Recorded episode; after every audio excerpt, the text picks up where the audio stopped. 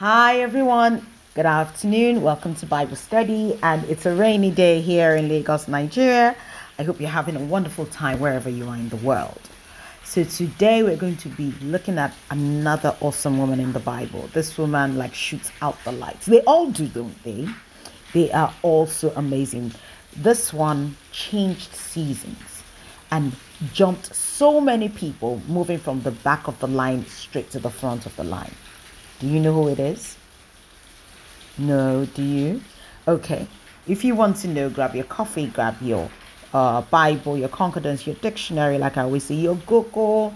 Find a nice quiet place to sit and let us go right into the New Testament. We are going into the region of Tyre and Sidon. Matthew chapter 15 from verse 21 to 28. I will be using the New King James Version. Um, so get your Bible. Are you there? Are you there? Is your Bible open now? So we're going to be looking at the Syrophoenician woman. And if there is one thing I have learned about studying the word as the Holy Spirit continues to teach me, it is that every single word in the Bible is there for a reason and um, there are no coincidences in the words the phrases the commas. I mean it's literally everything has a meaning. It, the bible is so deep and so multifaceted. It is um it is i don't want to use the word amazing again. I need to find synonyms for amazing. It is out of this world. It shoots out the lights for me. Um, so we're going to be learning about this woman. So let, let's deep dive into who the syrophoenician woman is. Right um, so the syrophoenician woman comes from the region of tyre and sidon just in case you don't know who else came from the region of Tyre and Sidon. Can you take a wild guess? Yes, Jezebel. Jezebel was from the region of Tyre and Sidon. So let us find out a few things based on history and some research about Tyre and Sidon. One, they are um, they are worshippers of Baal and Asherah. At least in the days of Jezebel, they were, and till this time they still were worshippers of Baal and Asherah. What are the rituals that surround Baal and Asherah? I'll just tell you a few of the rituals. First of all, uh, they sacrifice their children, especially the firstborn sons. They dedicate their daughters to, to, to demonic idols so they can serve sometimes as temple prostitutes. They have illicit sex rituals, and that was part of what was used in the early days, remember in the days of Balaam and Balak, um, uh, to, to seduce the children of Israel. So um, this this this this uh, region has influenced people for a long time. They are a seaside region. Um, they they look they have their location by the sea, especially Tyre, which speaks to uh, if you understand altars, covenants, a lot of marine stuff. But we won't even d- deep dive into that today. And the interesting thing about these people, good trade routes, was that they were extremely wealthy, pillars in trade and merchant work, and um, just people that were known for good business. Isn't it interesting that side by side with a lot of the wealth and you know a lot of the business knowledge and you know ideas is also a worshipping of an idol that requires people to dedicate their firstborn sons, um, to sacrifice their firstborn sons, dedicate their daughters, and practice all kinds of horrible things. So we do never judge a book by its cover. Tyre was known to be an amazingly beautiful city, but we know that um, a lot goes on in cities. We I wish we had time to unpack the things that go on in cities. Um, so that is about the foundation of this woman. This is the foundation she's coming from. She's coming from a, legion, a, a region where in her lineage they sacrifice children, they sacrifice firstborn sons, they dedicate daughters, they have all kinds of rituals, and this woman comes from that region. And then she says she has a child that is possessed. What what does that mean, possessed? I mean, that means that, that some being that she doesn't know but can see is result. So she doesn't know this being, but she can see the result of the influence of this being on her child's body, soul, and spirit. Remember, in the soul is the mind, the emotions, right? And just generally your way of thinking. So your heart, your mind, your emotions are in the soul. So this thing that she can't see is controlling her daughter. Her daughter is not behaving in a way that is normal. So I'm going to pause here and ask a question. What do you have, or what is happening in your life that is behaving in a way that is not normal? What I mean by normal, not normal, is you are a child of God. You know this is what God has said about you, this is what the word says about you. But the outcome you were seeing does not align. And you know that you can sense that there is something off there. That was how this woman was. Secondly, we can infer that she had probably tried everything because you can hear the desperation in her voice, the exclamation in the scripture Lord, son of David, show mercy to me. And it's with an exclamation mark because there was a reason this thing that was affecting her child or was affecting it could be your it could be a person's life it could be their career it could be the work of their hands it could be their sleep it could be the, you, you can't even sleep and not have and, and, and not have horrible dreams. It could be that you've been fighting poverty for so long, but something is wrong, something is off. You go to church every Sunday, you read your Bible, you even pray, and you know that this is who you should be. You've, you've even seen it in visions and dreams, but the out, but in the physical, that is not what is happening. Something is wrong. There is a level of torment. What does torment mean? There's a level of torture, of pain, and you know that this is not normal. That was where this woman was.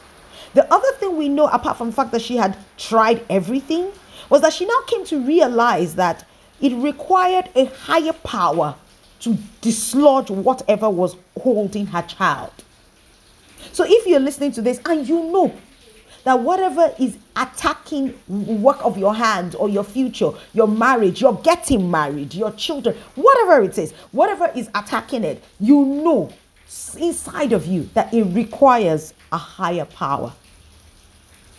But what was also so sad about this woman's situation prior to the intervention of Jesus was it was clear it was not her season. Why do we know that? Because Jesus told her in verse 24 of Matthew chapter 15, I have been sent to the lost sheep of Israel. Jesus said, I am not sent to you. You are not a child of Israel. As in, I, you have been sent to the lost sheep of Israel. So it was not her season, it was not her time.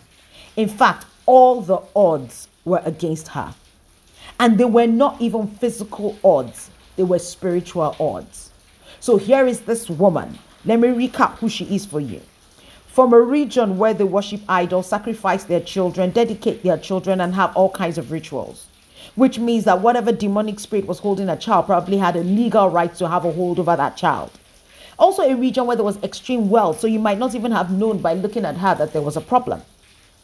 This woman was a woman who knew that something was wrong and she knew that it was not a physical thing because the whatever it was what that taking over her child's mind, her child's her child's thinking, her child's behavior.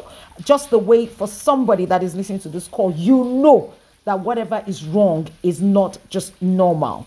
And then she had tried everything possible and there was just no solution. So she knew she needed the intervention of a higher power. However, for this woman, it was not her season. It was not her time. And then to now make things worse, I will show you a scripture. Open your Bible with me to Psalm 34, verse 17. It says in Psalm 34, verse 17, Amplified Classic Version this time around. When the righteous cry for help, the Lord hears and delivers them out of all their distress and tr- troubles. The question is when the righteous, when the righteous. So the person crying for help has to be righteous. But we know that this was before the death of Jesus. So this woman had no claim to righteousness. What that meant was she had no standing on which help was supposed to come to her. I mean, it looks like a bad situation all round.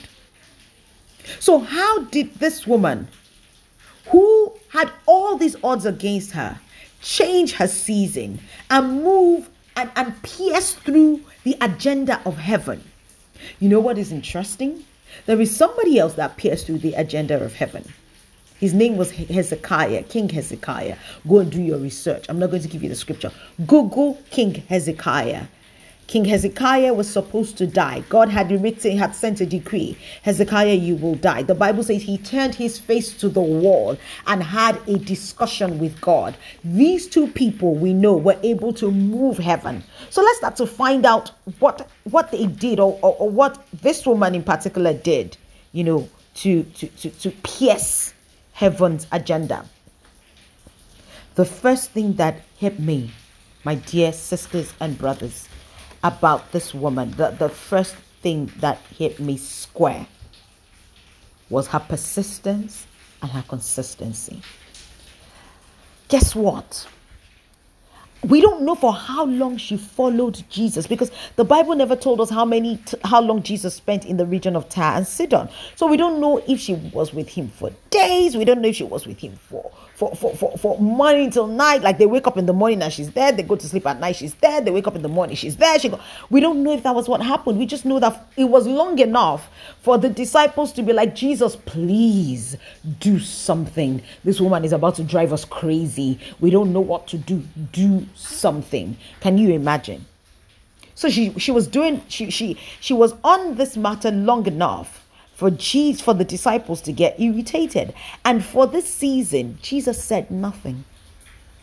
And you know, as I thought about this, the Holy Spirit dropped in my mind Luke chapter 18, verse 1 to 8, where Jesus was teaching us the secret of breaking through difficult situations. I mean, situations that look impossible. And he talked about uh, he talked about the unjust judge.